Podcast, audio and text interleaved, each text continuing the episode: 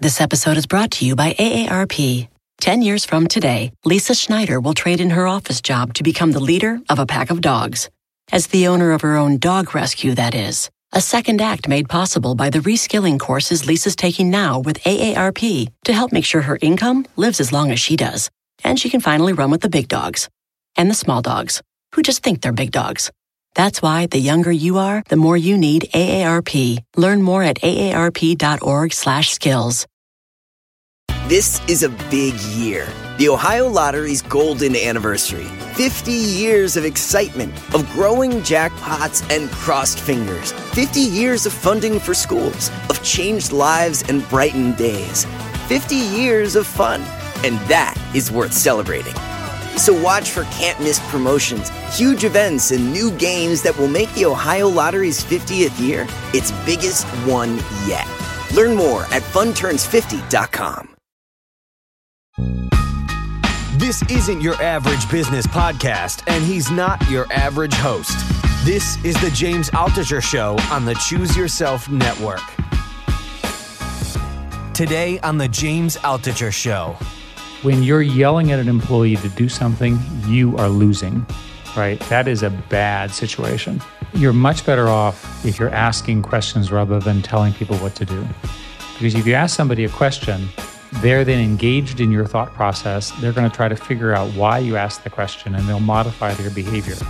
And did you ever find yourself during these 18 years at Google yelling at someone and thinking in your head, ugh, Bill is not going to like this, but I feel like I have to do it? I, I made that mistake and many, many others. And the story there actually shows you how sort of foolish I was. John Doerr, who had recruited me to the company, calls and says, You need a coach. And I said, I don't need a coach. Look at all the things that I've done. Look how good I am. You know, compared to everyone else, I mean, come on, you just hired me. I'm like super good. right? And I more or less said it like that, like super arrogant. And John listened to me and then he said, um, Do tennis players have coaches? Hmm. He had gotten me with that question. And of course, tennis players have coaches. And I pointed out that the coaches were not as good as the tennis players. And John said, That's the point, right? A coach does something different.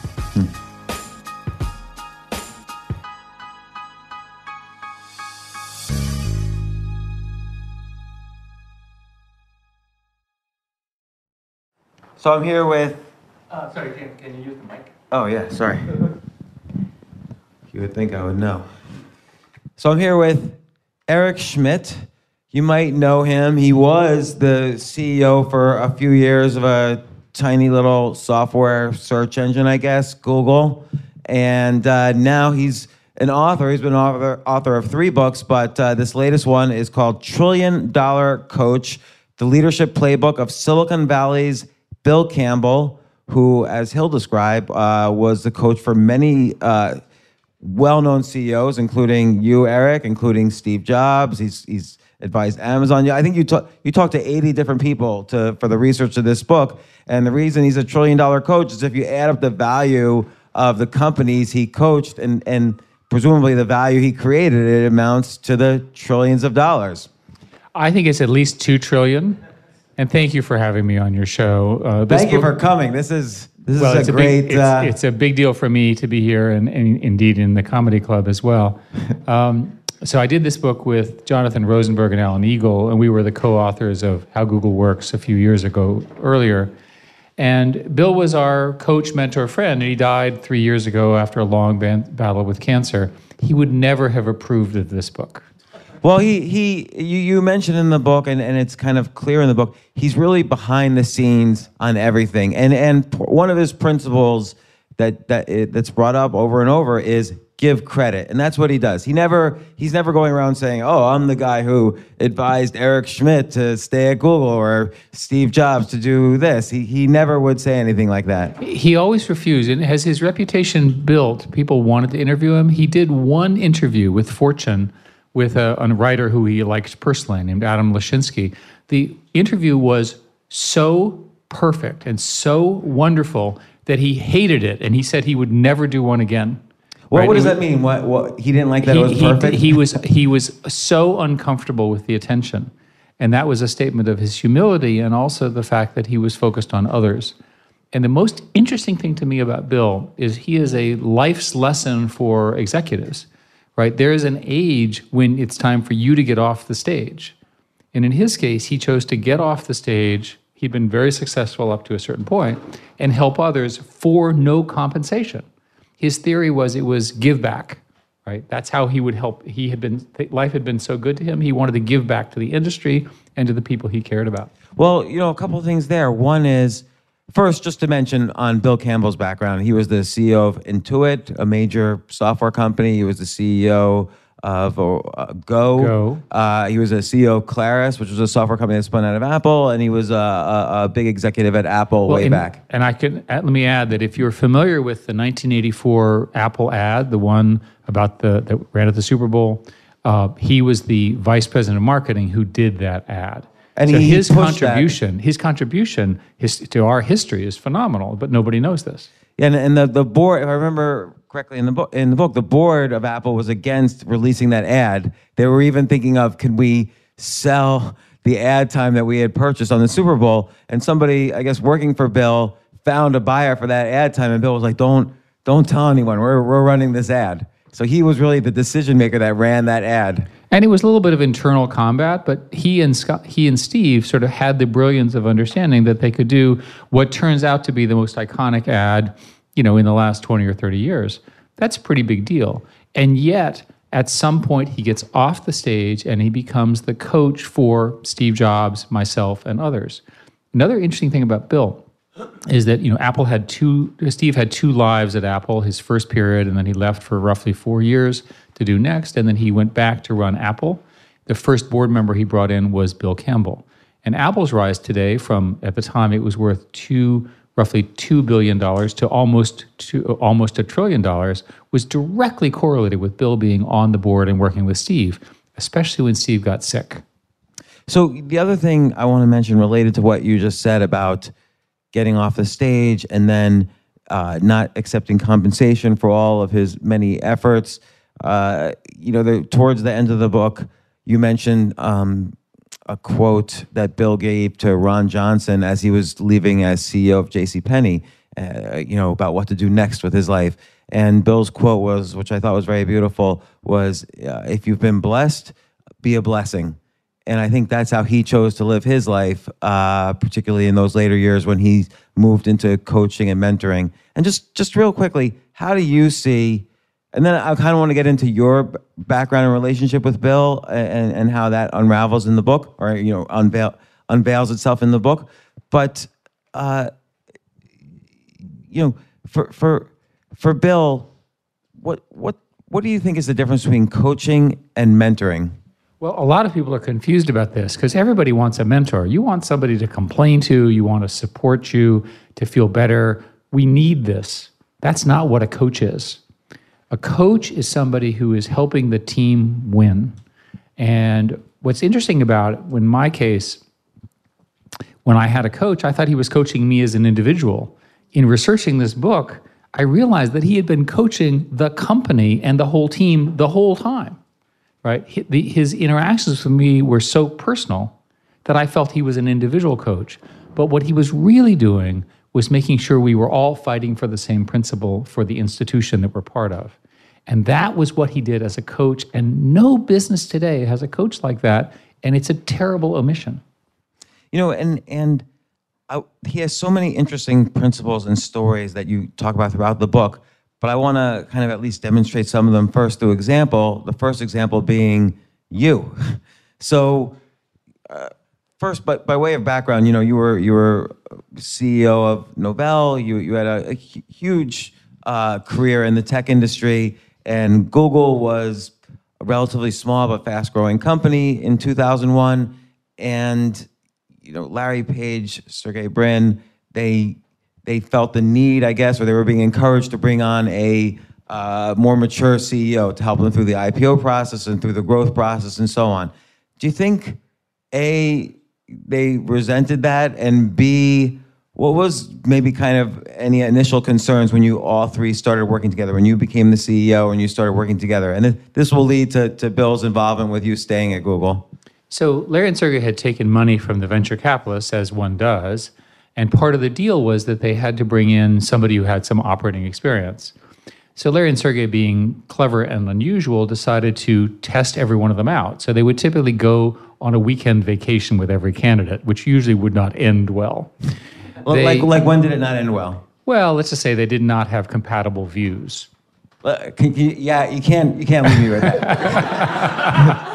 What's an example? Um, it's better not to name names, but let's just say that the culture of tech, tech is different, and you need people who can operate the way they operate, which is largely technical, with a technical background and a lot of experience. And I had that. Do you think Steve Jobs made the mistake of you know not bringing someone from a technology background when he brought in John Sculley as CEO? Well, it's interesting that, that I don't know that, but what I do know is that when I joined Google, um, I wanted to avoid the John Sculley, Steve Jobs mistake. For those of you who don't know, what happened was that after the first stint, it was agreed that they should bring in a professional executive because Steve was pretty crazy in a in a crazy in an entrepreneurial way. So they brought in a very seasoned executive named John Sculley. The two had a fight, and John went to the board and said, "Pick Steve or pick me." And the board picked the CEO whom they had just hired. And Steve lost his job of his company. Four years later, of course, John was out, another set of CEOs went in and out, and then Steve came back. And I knew right up front that it was important to avoid that fate. So I set out to work with Larry and Sergey, who I admired and enjoyed a great deal, but it, it's I understood it was their company, and I was there to help, and that's how we got it. Well, well, and I don't know if Bill learned this from you or vice versa, but uh, in the book you mentioned when um, you know there was a new chairman of Twitter, he or no, when he, when there was a new CEO of Twitter, Dick Costolo, uh, he gave the advice that listen, the founders are always the founders. You're the CEO right now, so make sure eh, you know you get along, you you you work with the founders well, and I think that avoids the whole. I think Bill and I just sort of agreed on that. I think neither of us learned that from the other. It was obvious, given what had happened with Sculley, uh, that it was important to respect the founders. And indeed, if you look at the most successful technology companies today, the founder has been incredibly involved in their success. And the reason is that the founders can do things that no one else. They have both the intellectual power, the emotional power, in some cases, the ownership to actually force change at a time of great challenge in a corporation. Uh, we're we collectively, and I in particular, am very much supporter of founder-led companies. So I was there to help. Right. So from 2001 to 2004 was this. Were, these were these pre-IPO years. So also, there was an internet bust going on for for the first part of that, where you arrive at Google. Operationally, you're you're gearing the company up for huge growth, which maybe they could have done, maybe they couldn't have, or maybe they weren't interested in doing. Were there any? It, it was before. This was sort of a pre-bill time for you at Google. Well, actually, actually, Bill came in in the first in the at the end of 2001, so he was there part of the pre-IPO period as well. And the story there is actually sort of um, shows you how sort of foolish I was. John Doerr, who had recruited me to the company, remember I'm aware of my need to work well with Larry and Sergey, calls and says, "You need a coach," and I said, "I don't need a coach." Look at all the things I've done. Look how good I am. You know, compared to everyone else, I mean, come on, you just hired me. I'm like super good.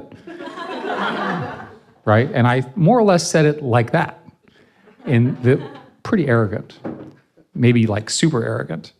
And and John listened to me, and then he said, um, "Do tennis players have coaches?" Hmm.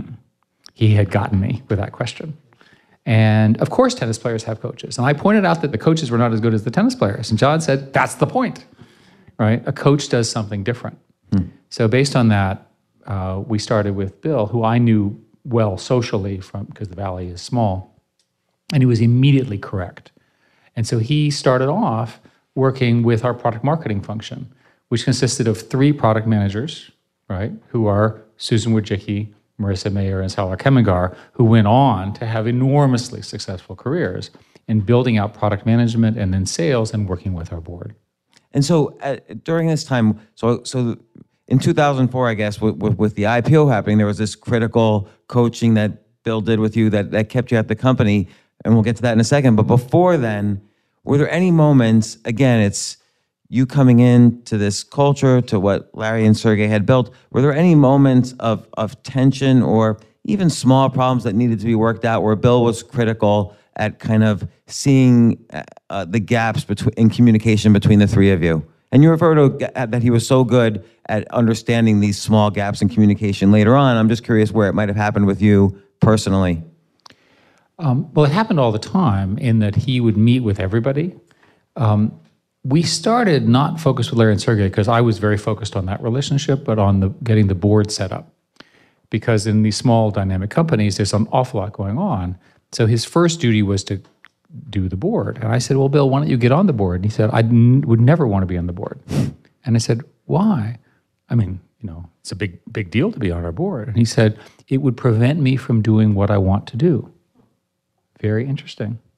So, so he really understood that, you know, and this is related to the compensation issue as well, that to avoid all, to really do the best job as a coach, which is what he was fundamentally interested in and what, what was providing meaning for him, it seems, in his life, as opposed to money or titles or, you know, being famous or whatever. To really do what he wanted to do, he needed no conflicts at, all. He needed to be able to call you and tell you off without being worried Absolutely. about kicking, getting And- kicked off the board. And one of the things that he that he that he worked very hard on was trust. Um, one of our executives had gotten ill with a cancer that was similar to what Bill was facing, um, and Bill didn't tell me. And I remember being both annoyed that he didn't tell me I was the CEO, but also impressed that he could keep a secret. Right. So you judge people based on on trust pretty quickly. You know, can you trust somebody or not? And I quickly determined that I could trust him. And I think one of the things that's never talked about is that all of the people in these critical situations have all sorts of personal choices and ambiguities and so forth. And he got to the point where he was giving everyone advice, but his entire goal was to keep the team together, just like a football coach.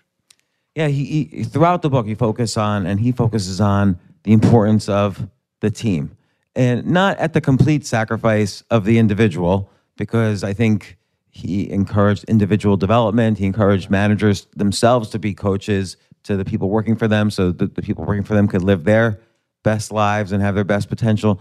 But there was always this focus that the employ the member of a team needs to focus on the bigger vision while being optimal from an operational point of view. And, and one of the things that, again, I think this is true in general and in the industry that you're from as well, is that there are superstar people and they really are better th- at what they're doing than other people. And you have to figure out a way to keep them in the company, employed, and focused. Often these superstar people come with baggage, starting with arrogance, like I exhibited, or narcissism, or self doubt in strange ways. And so the coaching around superstars, which and I think about think about a football coach today with all these superstars, with all the money they have, or a basketball coach, you can see the metaphor, right? They actually need to understand what makes these people tick. So what I learned about Bill was that he would first ingratiate himself in the sense that he would tell you you were good at something. And then when you inevitably failed at it, he would say, You can do better. Now, why doesn't he say, You suck to start with? And the answer is he understood that the criticism wasn't to criticize you, but rather to have you criticize yourself. And you made yourself better. And that to me is the essence of coaching. So if I had to say to you, um, you didn't ask very good questions today, right? Highly likely. Well, and your questions are fantastic. You would say, oh, you know, what does Eric know? He's not that good, and so forth. You would dismiss me. But if I had a long-standing relationship with you and I said, you know, you're the best interviewer I've ever worked with, except now, right? All of a sudden, my credit, which is not the case, by the way, but what would happen is you would say, oh my God, what did I do wrong today? You wouldn't reject my criticism, but if I did a direct attack on you, right, you would. So this, the coaching has that, it's a way of getting in and getting inspiration and getting people to be better. Well, so that's, And that's this is never taught. but that's an interesting distinction. So as opposed, like people always talk about a coach often can give constructive advice, but what you're saying is actually a little different, which is the coach in this case is forcing you to be curious about yourself versus giving advice. So he's going to ask the questions to make you curious about yourself. So, So- I'll, I'll give an example that he did with you or started to do with you. So in 2004, um, the company's going public. uh, I believe it was John Doerr or the board asked you to uh, step down as chairman but remain as CEO, just to kind of remove. There's a common in companies to remove the conflict. You bristled at this. You you were like, I haven't done a bad job. Why should I Yeah. change my roles? If it ain't broke, don't fix it. And and you called Bill, you spoke to him about it, and and at least the first question Bill asks you in the book is, you know, when are you planning on? You were going to quit as CEO because of this. That's how angry you were. Well, I, I want to be honest and say it hurt my pride, right? I had been doing a good job, right? And remember, I have an ego, right? I'm, I, I consider myself good at this. Why would this be done to me, right? And so in my mind, which is insane today, I decided that I would just quit. It had hurt my feelings. And Bill looked at me and said, That is the stupidest thing ever. Well, he didn't say that at first. Yeah. He he said he said, when are you planning on doing this first? That's right. And I, and I think it's interesting that he didn't argue with you at first, but was asking you questions to learn more about correct. What was going on. And he delved into my feelings, which is obviously just just an emotional reaction. And the important thing is he said, I, I can fix this. And my trust of him was so great by that point that I didn't have him write down a plan. You know, normally I would say, well, prove it. But in Bill's case, I, I just believed him. I believed that he had the emotional power and the constructive power to address whatever this ill was, right, that was bothering me, and I calmed down. Now, think about what a disaster that would have been for me had I followed through on my terrible judgment. But listening to Bill, that's and that's when the coach matters. Another comment about business is it's easy to run a business which is booming, where everything's going well. But when the tough time come, that's when you learn if you have great leadership. And so he he said to you, "Let me. I'm going to fix this," which didn't necessarily mean he didn't say to you, "I'm going to get you what you want." That's correct. He did said- not say he did not give me a specific objective and he did not give me a specific time frame. He said I can get this fixed. So, so what ended up happening was you did step down as chairman, so, and three years later, in 2007, you you were reinstated as chairman. But you had that trust, and he did roughly fix it, or you trusted that that was and the fix. solution was the solution was an excellent solution. So my point is that's an example of the back the back and forth that happens.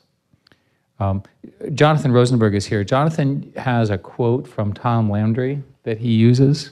Jonathan, where are you? Do you remember the quote about coaching? Well, I will now. Um, a coach can hear the things that you can't hear and see the things that you don't want to see so he can help you become the person you always wanted to be.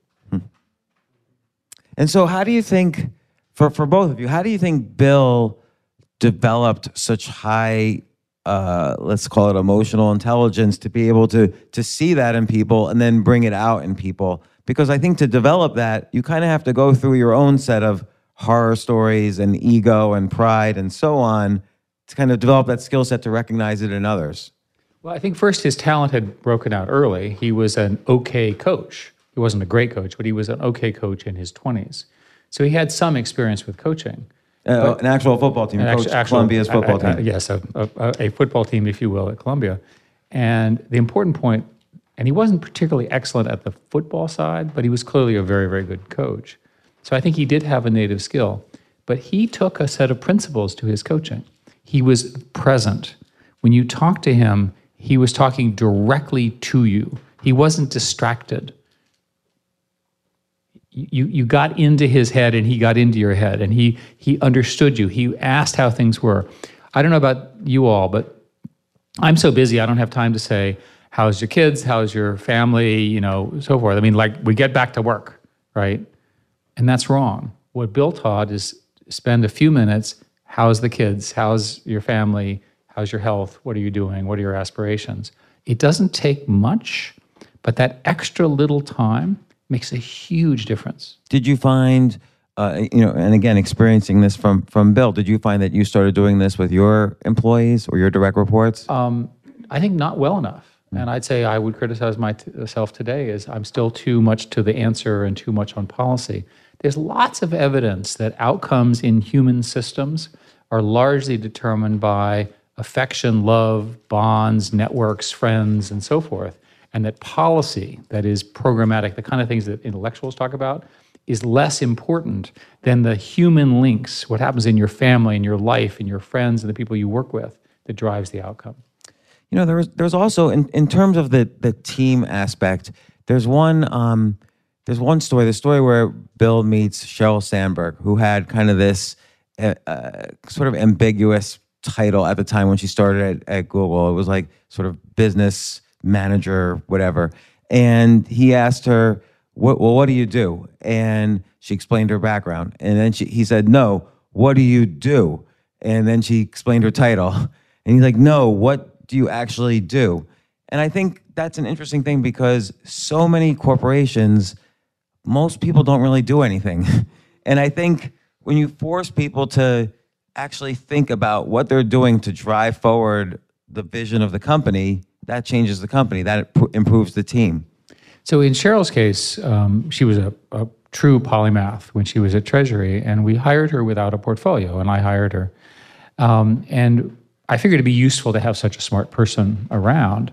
And so she wandered around looking at financing options and so forth. And then after working with Bill, she and Bill and Omid, who was running sales at the time, came upon the idea of creating an indirect sales force. Essentially, people who would not call on customers but would react to customers. That ultimately became two thirds of our revenue, many, many thousands of people, and propelled her into the career where she's now done this fantastic job at Facebook doing similar things. So it shows you that sometimes getting the right person and then figuring out what they what position they can play is a good approach. And he worked hard on that. Right, and it's and it's a two step process, Absolutely. right? So it's finding. Obviously, she was a genius. Yeah, I mean, one of the incredibly. most successful people in Silicon Valley right now, and but operationally, she still had to take that next step, which he kind of pushed her into. Why do you think you didn't push her into that? It took Bill's uh, push to do it. I think he was just better at it. Mm. You know, at first I was busy dealing with with Larry and Sergey and other things, but also having someone on the team who is focused on the career development and impact of each person is a tremendous asset if you're CEO, because otherwise you're doing that too. And we got to the point where Bill would do compensation issues. He would manage the board for me. He would help with hiring and so forth. And and whenever and in ever in all of these high high intensity places, there's always one executive who's out of favor at any given time, and it rotates around. And so I would say to Bill, "Go fix that." And Bill would say, "I'm busy fixing the last error that you made, Eric." And I said, "Okay, well, go fix that one next." Can you right. can you give an example? Better not about to. the last error. Be, be, better not to name names. Ugh. Eric, you gotta okay. Don't name names, but you can give me uh, like a, more specifics. Of, uh, there was an executive who said X. Well, and I didn't like it. There, there are often situations where people, people's egos and need for power and need for identity get ahead of things. Now, normal person might say, "Hey, these guys are spoiled. They make lots of money. They have these powerful jobs. What are they complaining about?" Well, nevertheless, they do, right? In the same sense that that star players do. And so, a typical example would be so and so is annoyed that this person is doing something over here. They think they're wrong and they think they, they could do that job better. And my answer is go back and do your own job better. In other words, go back and play your own position. And Bill was much more artful. So, like, in, in what way would he, and, and that you refer to this as kind of understanding the gaps in communication between people, in what way would you see him kind of, because you see this in corporations all the time, there's turf battles yeah. everywhere how would he resolve some of these issues? The technique that he that he liked the most was to make the two people work on a joint project, which is inevitably painful for both. But first, this would produce interesting outcomes because they're both intelligent people. Uh, and second, it would make the technolo- it would make the transition much easier. We got to the point where things were going so well that people would actually hand budgets involving thousands of people to each other and just give them up because it was the right thing normally in companies, people fight for control over money and power and size of organization and buildings. We didn't have any of that because of this model. That's a Bill model. You know, it's interesting because it parallels also the advice Bill gave you in 2004 when you were debating quitting Google. You know, here you were making this money, but you're you're and doing well, but your your ego was getting in the way, and he kind of used that same technique to. And, and, and what I like about that story, aside from the fact that he he did the right thing and I was about to do the wrong thing, is he was coaching for the team. Right, I was a member of the team. I was I was out of position. You know, I was doing the wrong thing. I was my ego was getting out of the way. And he, he said, in a nice way, I can get you what you need. Right. And he got it. And do you have a sense of how often he coached, let's say, Larry and Sergey in terms of them dealing with not quite managerial control, but it was still their company? Well, again, he he was doing. I shouldn't speak for them, but they he was working with them. And indeed, when I stopped being CEO and Larry became CEO, um, again for the second time, Bill was his coach until Bill's death. Right. So, and Bill met with Larry as CEO weekly, as he did with me, and he attended Larry's staff meetings as he did with me. Hmm.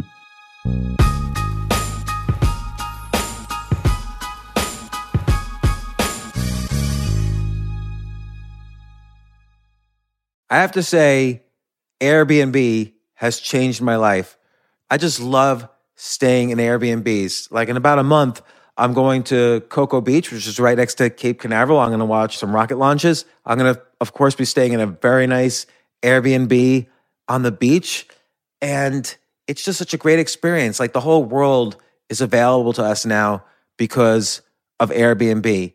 But whenever I'm at an Airbnb, I always realize, you know, I the home that I left to come to this Airbnb, I could be making money on that right now by hosting and and being an Airbnb myself.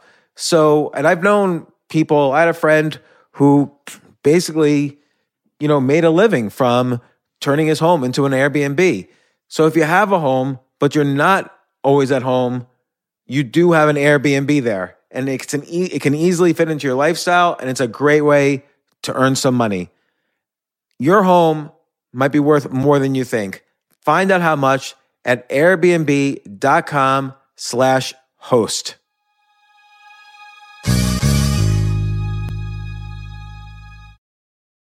The famous Abraham Lincoln quote says, Good things come to those who wait. I wonder, did he really say that? Jay, did he really say that? Can you look that up? Regardless of who said it, that's only part of the quote. The full quote is, Good things come to those who wait, but only the things left by those who hustle. Well, if you're a business owner and want the best people on your team, the same applies. Uh, And listen, I've interviewed 1,500 people now and a lot of entrepreneurs. I can safely say the one thing consistent among all entrepreneurs and CEOs, the, the successful ones, is that it's all about the people you surround yourself. You, if you hire well, you're going to have a great business. And, you know, thankfully, ZipRecruiter puts the hustle in your hiring. So you find qualified candidates fast. This is so important. And I, I want you to try it. You could try it as a potential employer or employee. You could try it for free at ziprecruiter.com slash James. ZipRecruiter's smart technology finds top talent for your roles right away. Immediately after you post your job, if you're hiring, ZipRecruiter's matching technology starts showing you qualified people for it. And I will tell you that I signed up on ZipRecruiter as a potential employee. You know, I just wanted to see how it works. And right away, it started matching me with really amazing potential employers. So give it a try at ziprecruiter.com slash James. Let ZipRecruiter give you the hiring hustle you need. See why four out of five employers who post on ZipRecruiter get a quality candidate within the first day. Just go to ziprecruiter.com slash James to try it for free. Again, that's ziprecruiter.com slash James. ZipRecruiter, the smartest way to hire.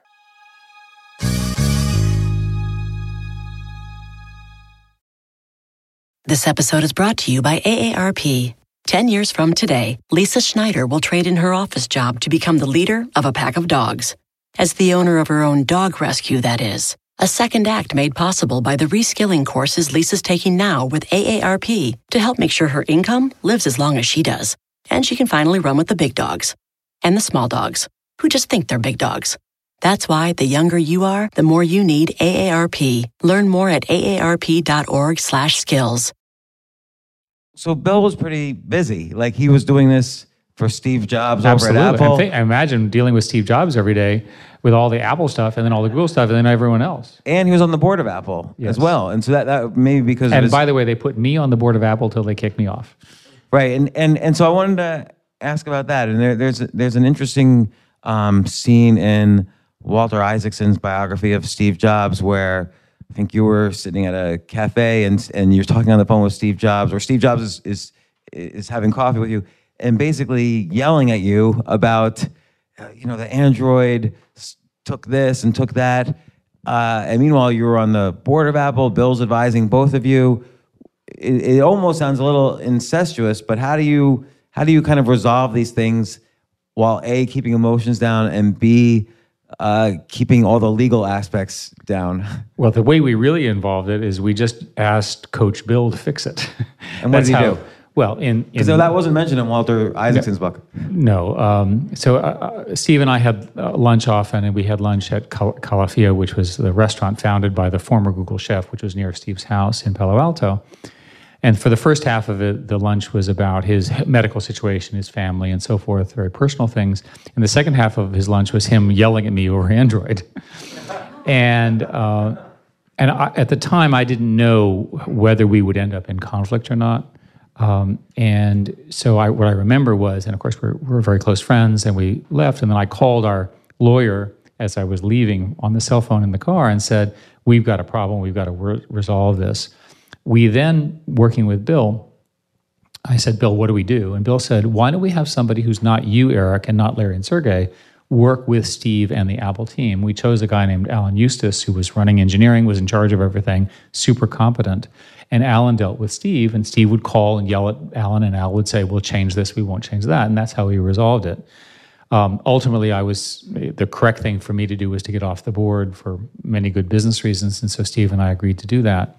But the important point is that's a good example where Bill's knowledge of both companies really helped, and his credibility with both companies. And so, looking at Bill's background, you know, he was the CEO of, of Intuit, and there was one uh, uh, situation you described there where a product manager um, getting customer feedback reeled off a list of features he wanted from the developers. And Bill said, Don't do that. Tell the developers the customer problem and let them come up with the features. And I thought that was interesting because is that really always how it should be? Because wouldn't the product manager who is interfacing with the customer have a better sense of what features should be in there? Um, usually, if you ask customers what they need, they'll give you very specific and helpful and very narrow feedback.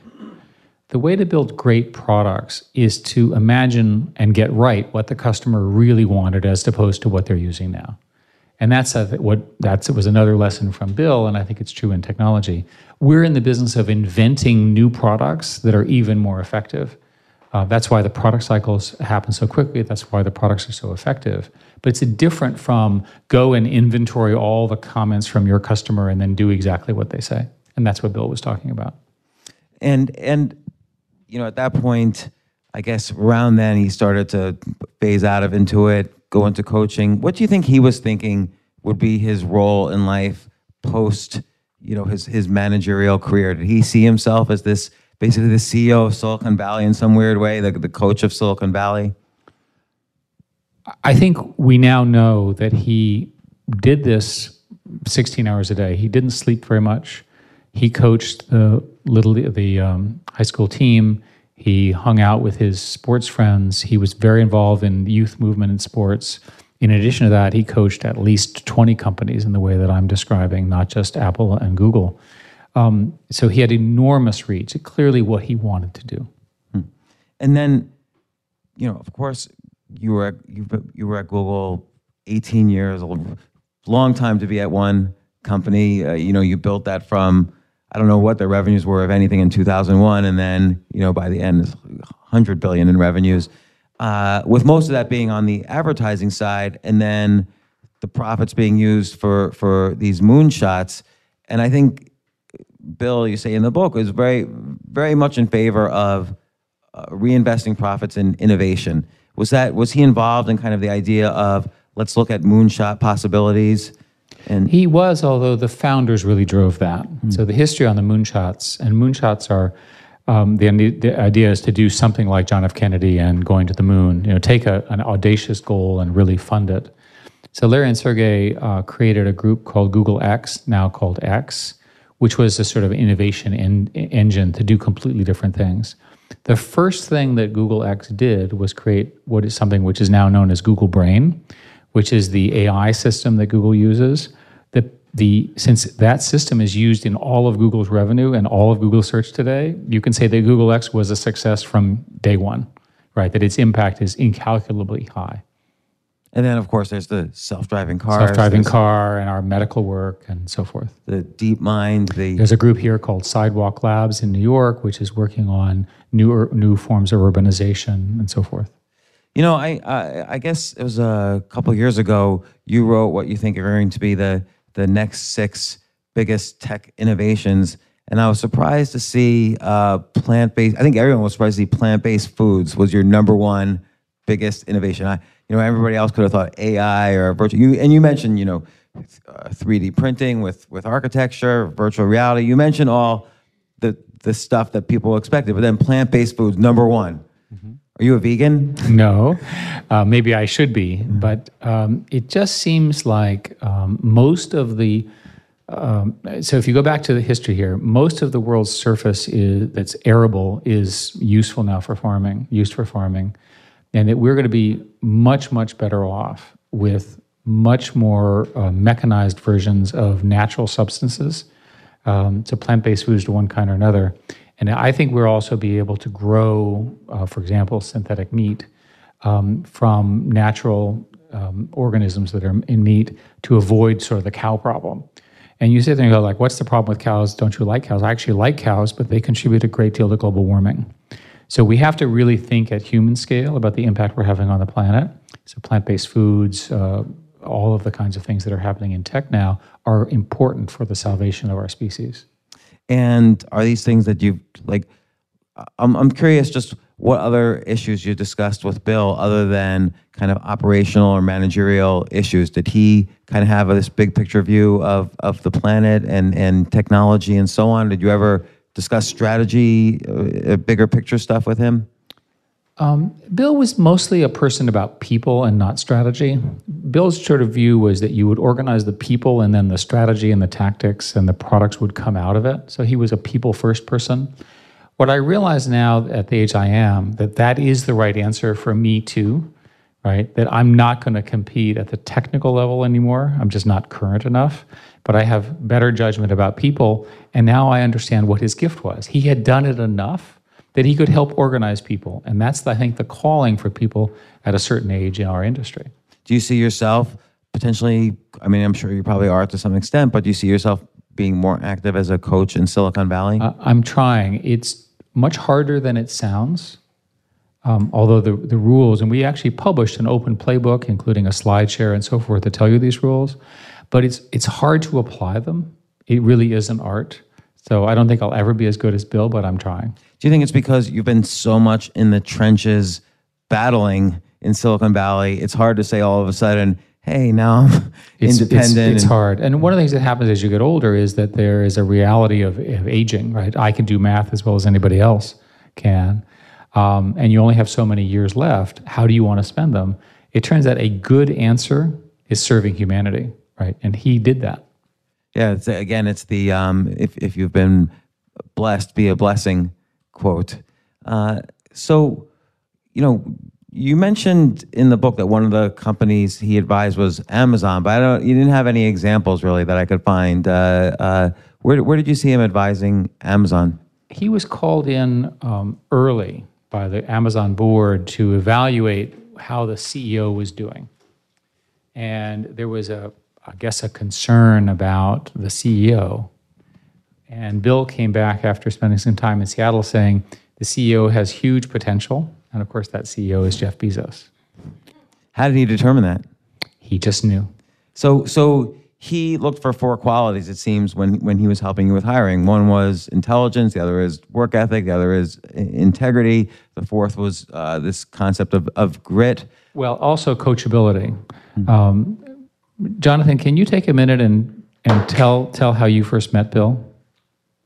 Sure, that was a good lesson on coachability. I was actually coming to Eric to collect what I thought was my Google job offer, and there weren't any hurdles left. And I was sat down by his assistant Pam in a big conference room, and this guy saunters in, some old guy I've never seen him before, and he just sits down, says, "Yeah, Rosenberg, I spoke to people in the valley about you. You're smart, you work hard, don't care. Got just one question. You coachable? Depends on the quality of the coach. And he responds, Smart Alex are not coachable. And he gets up and leaves. And I'm like, What was that? That's that coach that Eric has, that guy that knows Steve Jobs. My Google job offer just disappeared into the micro kitchen. So I ran out to get him, and he goes, Rosenberg, back in there, button chair. And I go sit down and wait. And he comes back and he gives me a lecture on humility and coachability. And then he asks, Okay, I have one more question. If I were to be your coach, what would you want to get out of it? And like, I didn't, I was like, Eric, I didn't really want a coach.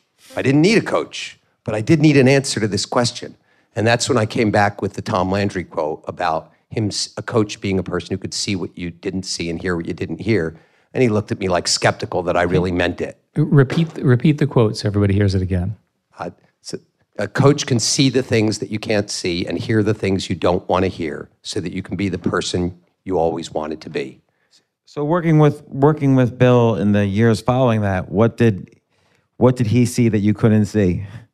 Well, I think he saw that I was at a point in my life where he would say to me at one point about 3 years later, Jonathan, it's what you learn after you know it all that counts, which was a John Wooden quote. And I think what he realized was that at that point in my life at age 41, I did think I knew it all.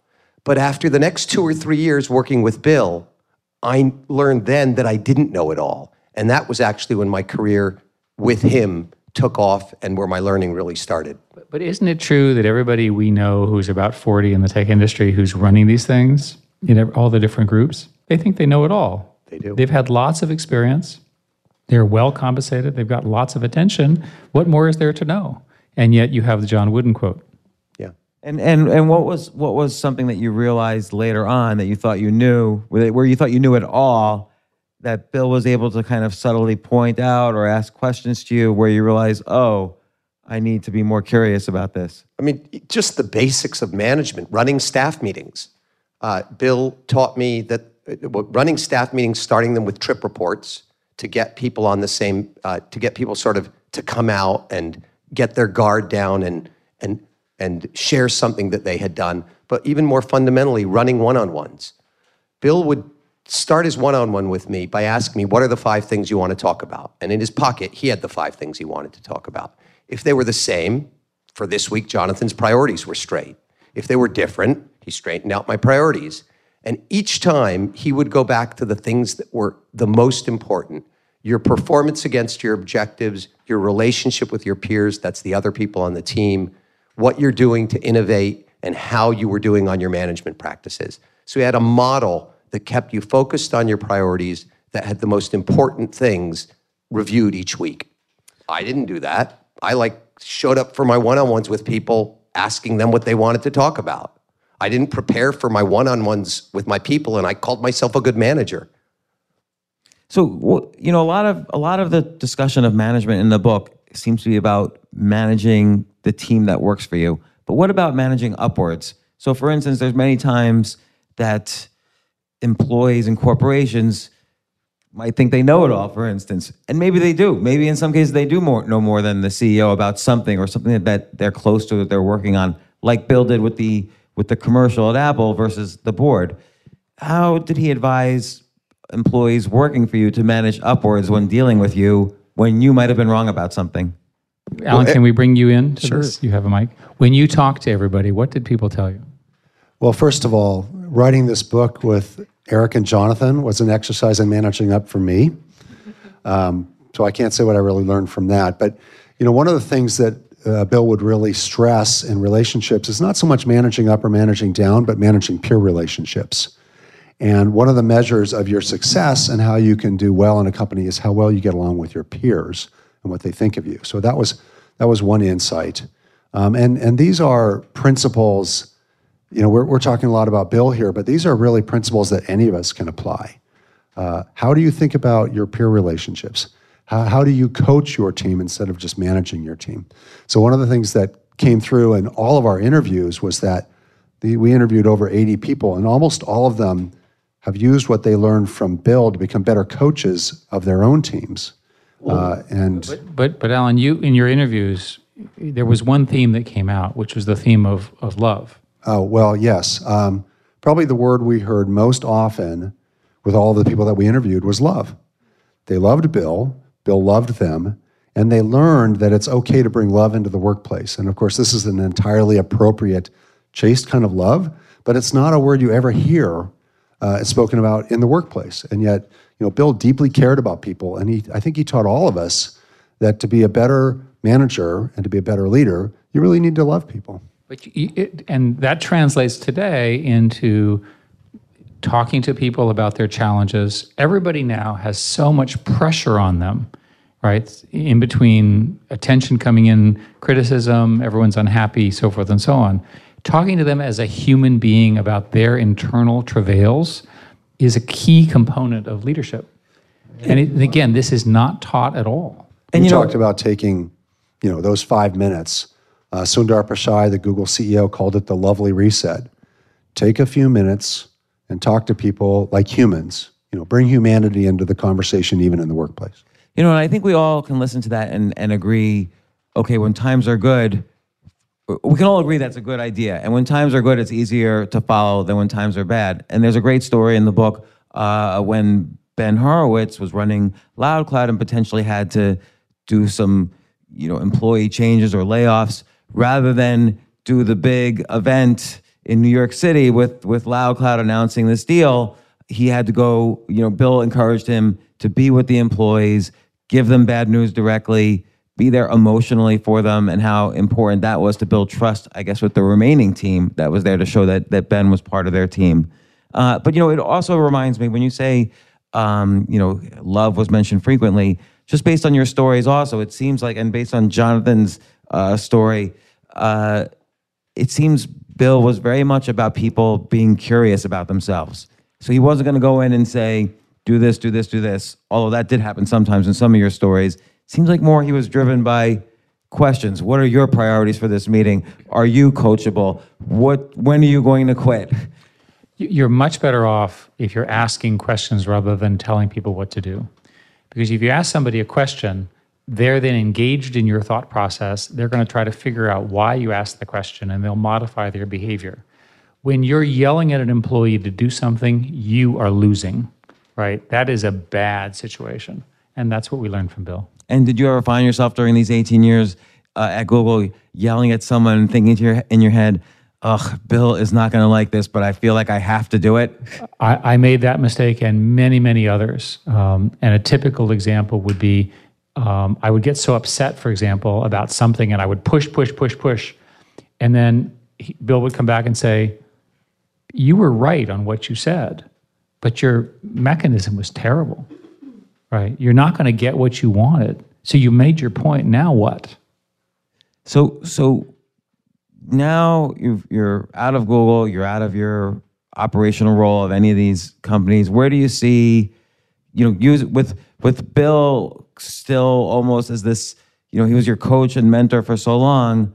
Where do you see yourself now uh, for the next thirty years of of your life?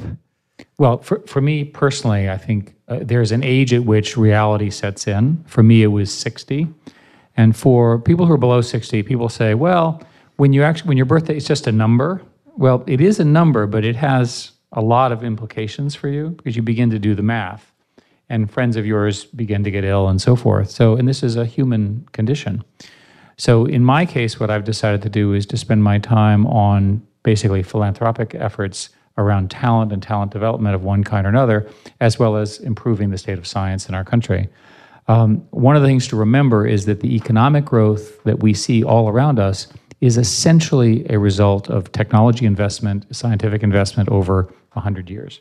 So, a commitment to education and to investing in science is where I'm going to spend my time. Do you think uh, it's just an offbeat question, but do you think lifespans will will grow based on research and innovation happening now uh, over the next 30, 40 years? They will. Um, lifespan, human lifespan has been increasing about um, some number of months per per decade. And so a reasonable presumption is a child born today can live to 100 on average. Um, and again, that's a 100 years from now, so that's a long time.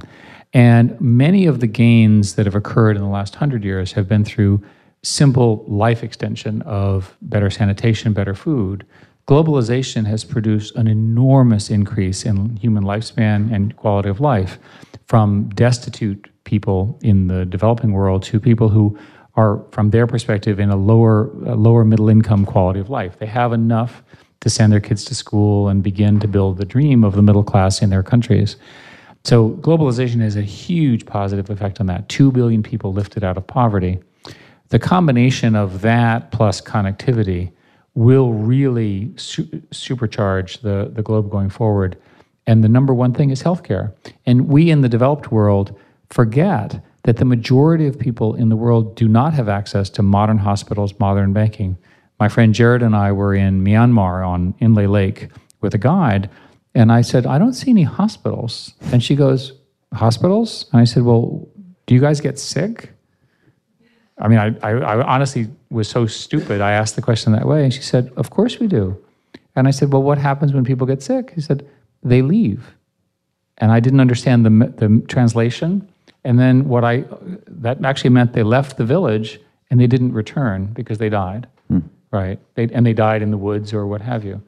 We, we forget how tragic this is. And these are, in many, many cases, um, things that we know how to fix. So before we decry the progress we've made, let's recognize that the human condition today is such that the average person worldwide is highly likely to live their full and natural age for their society, which is in their typically 70s now, which is amazing, right? And that's, a, that's the result of an awful lot of people working very hard for this purpose. I want us using technology to get farther typical example is that mobile phones are a huge boon to healthcare because people, remember, don't have access to health information. I was in Kenya with my friend who's a computer science professor, and he said, We love Google. I said, Well, everyone loves Google. And um, he said, No, I really love Google. I said, Well, I really love Google too. And I go, Why do you really love Google? I said, We use it as a textbook. And I said, How do you use Google as a textbook? And he said, We don't have textbooks. And I said, This is a computer science graduate program. Right? So think about it. Right? Online, you're te- teaching the top people in the society and you don't have textbooks even for them, right? That's the power of the online world. Apply that to medicine, apply that to science, apply that to the smart people. Um, another interesting statistic is that uh, if you look at the UN reports, Africa is roughly 15% of human population, and by the year 2100, um, it'll be roughly 41%. So we have a, not only an opportunity, but a responsibility to get these technologies and get our innovations, especially for low cost innovations, to this burgeoning population growth in areas which are not particularly well governed and not particularly wealthy. We've got it pretty good. We need to help them out. And so Bill Gates is doing a lot, of course, with his charity. Do you guys ever all get together in secret enclaves and say, look, we're going to do this now to save this country? And is there like billionaire phone conference calls? Yeah, I'm sorry to disappoint you, but no. Um, there are indications that there, there, there's a set of like minded philanthropists, including myself, who are trying to pool money around certain causes. Um, but it's still not very well managed. And I think because of the wealth that's been created, especially in tech, you're going to see a great deal more of this. If you look, for example, Zuckerberg did this huge um, healthcare genetics program. That's a really special program. Uh, other people from Facebook have done have done very special things in health, and I think you're going to see more. Well, Eric Schmidt, and of course, we're joined by Jonathan Rosenberg and Alan Eagle, your co-authors on this Trillion Dollar Coach: The Story of Bill Campbell and how he coached Apple, Amazon, Google, and so many companies to trillions of dollars of, of value. You wrote other books, uh, How Google Works. first book, The New Digital Age. I am so grateful you came on the podcast, and also your your co-authors joined us. And and uh, uh, I, I, how, what questions didn't I ask? How could I have been better? and by the way, that's a Bill Campbell question, uh, and the answer is you did a perfect job. Oh no, that's a, that's a bad answer. Thank you. Thank you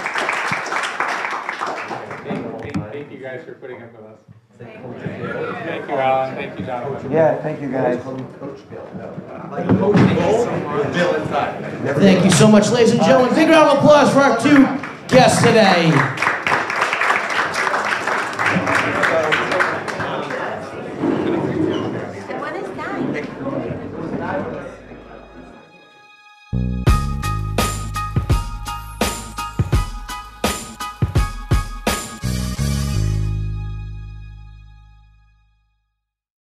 This is a big year. The Ohio Lottery's golden anniversary. 50 years of excitement, of growing jackpots and crossed fingers. 50 years of funding for schools, of changed lives and brightened days. 50 years of fun. And that is worth celebrating. So watch for can't miss promotions, huge events, and new games that will make the Ohio Lottery's 50th year its biggest one yet. Learn more at funturns50.com.